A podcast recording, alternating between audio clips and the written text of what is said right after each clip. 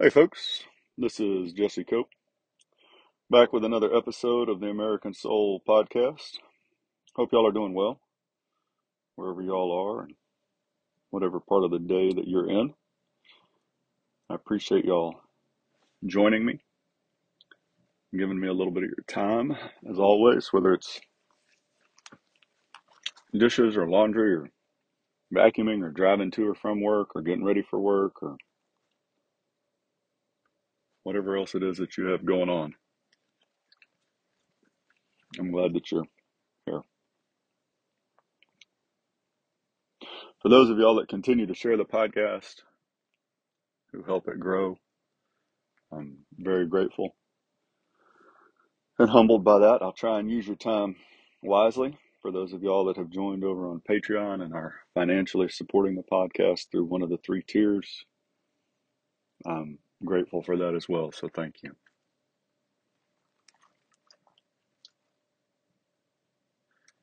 Lord, thank you for the time to record this podcast today, for the people that listen to it.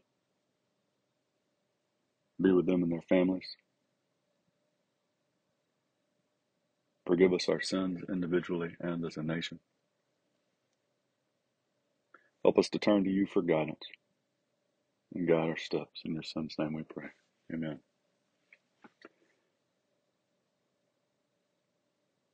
We hear a lot today about rights. Oh, these are my rights. I gotta have my rights. You can't disrespect me or this or that, etc., etc. We don't hear very much about the responsibilities that come along with being a citizen, and even more for those of us who were blessed just simply by the grace of God of being born in arguably the greatest nation that's ever existed on the face of the planet. We take it for granted. We treat it as inconsequential or irrelevant. Those aren't really the words that I'm looking for, but I can't put my finger quite on the word. The bottom line is we are often lukewarm toward it. You at least see from those citizens in America, which there are quite a few on the left who despise our country. You see passion from them. You see intensity. You see open hatred. But at least they show that. I often thought that I, I've mentioned that once or twice here on the podcast. This is not a very well received opinion, often, except in the circles of people who understand it, which is a pretty small group. But that was one thing that I always admired about the Muslim terrorists overseas. They were acting in accordance with evil. It was horrible. It was bad. But they were willing to put their life on the line, to put their finances, to put their, even their families at times, their well being and livelihood on the line. And we do not seem to be willing to do that anymore today for this greatest nation on the face of the planet. There are some, obviously, who do. The examples that often come to mind are the those who serve in the military, your police, your firefighters, often, not always. The families that are willing to stand by them, willing to give them up if need be for the country.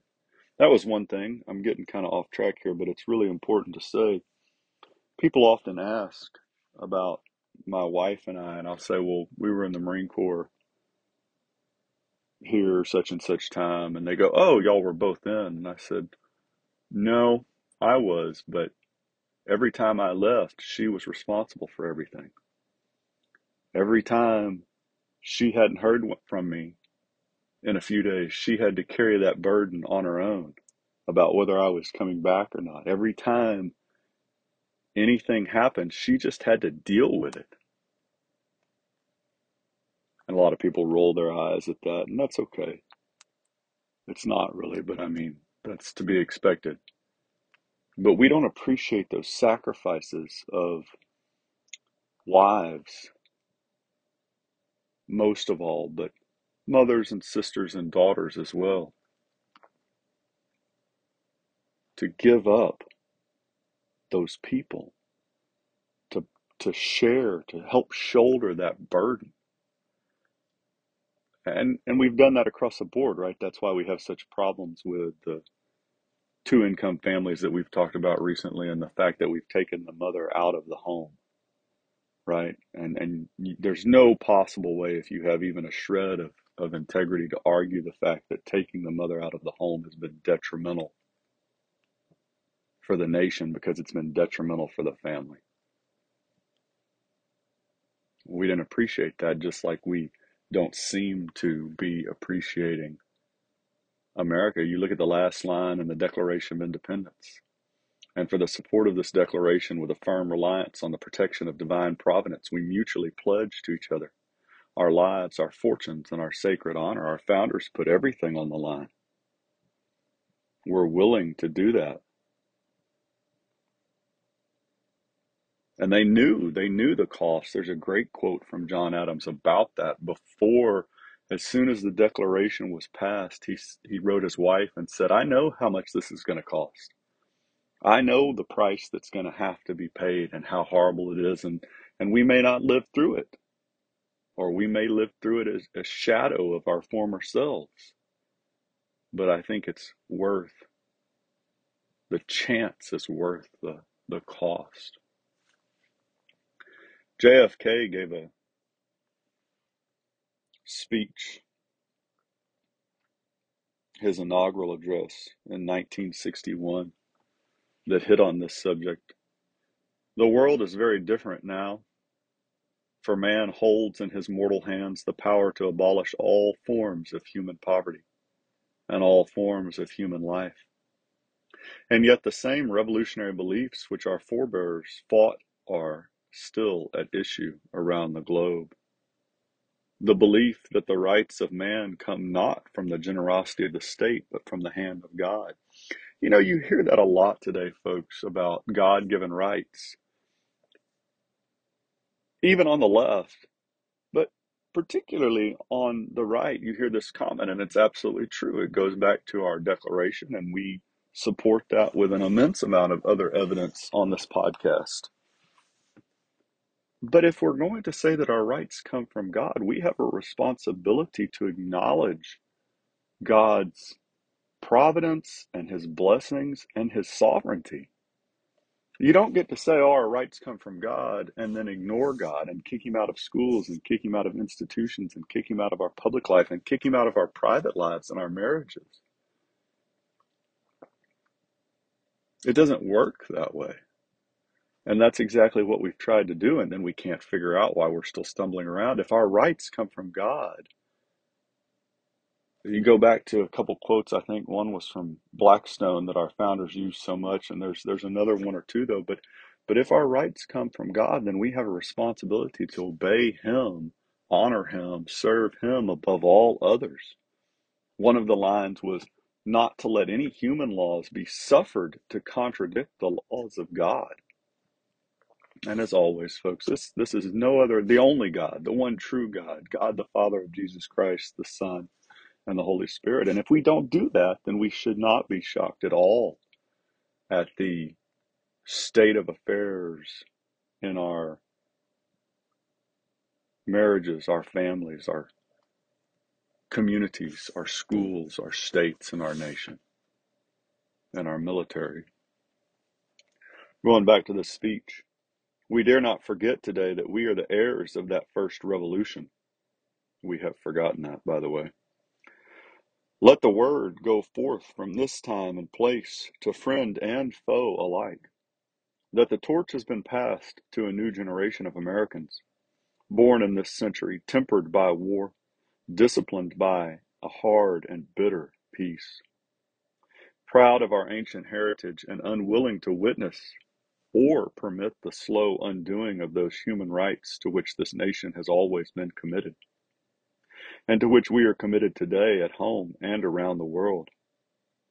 Let every nation know, whether it wishes us well or ill, that we shall pay any price, bear any burden, meet any hardship, support any friend, oppose any foe, to assure the survival and the success of liberty.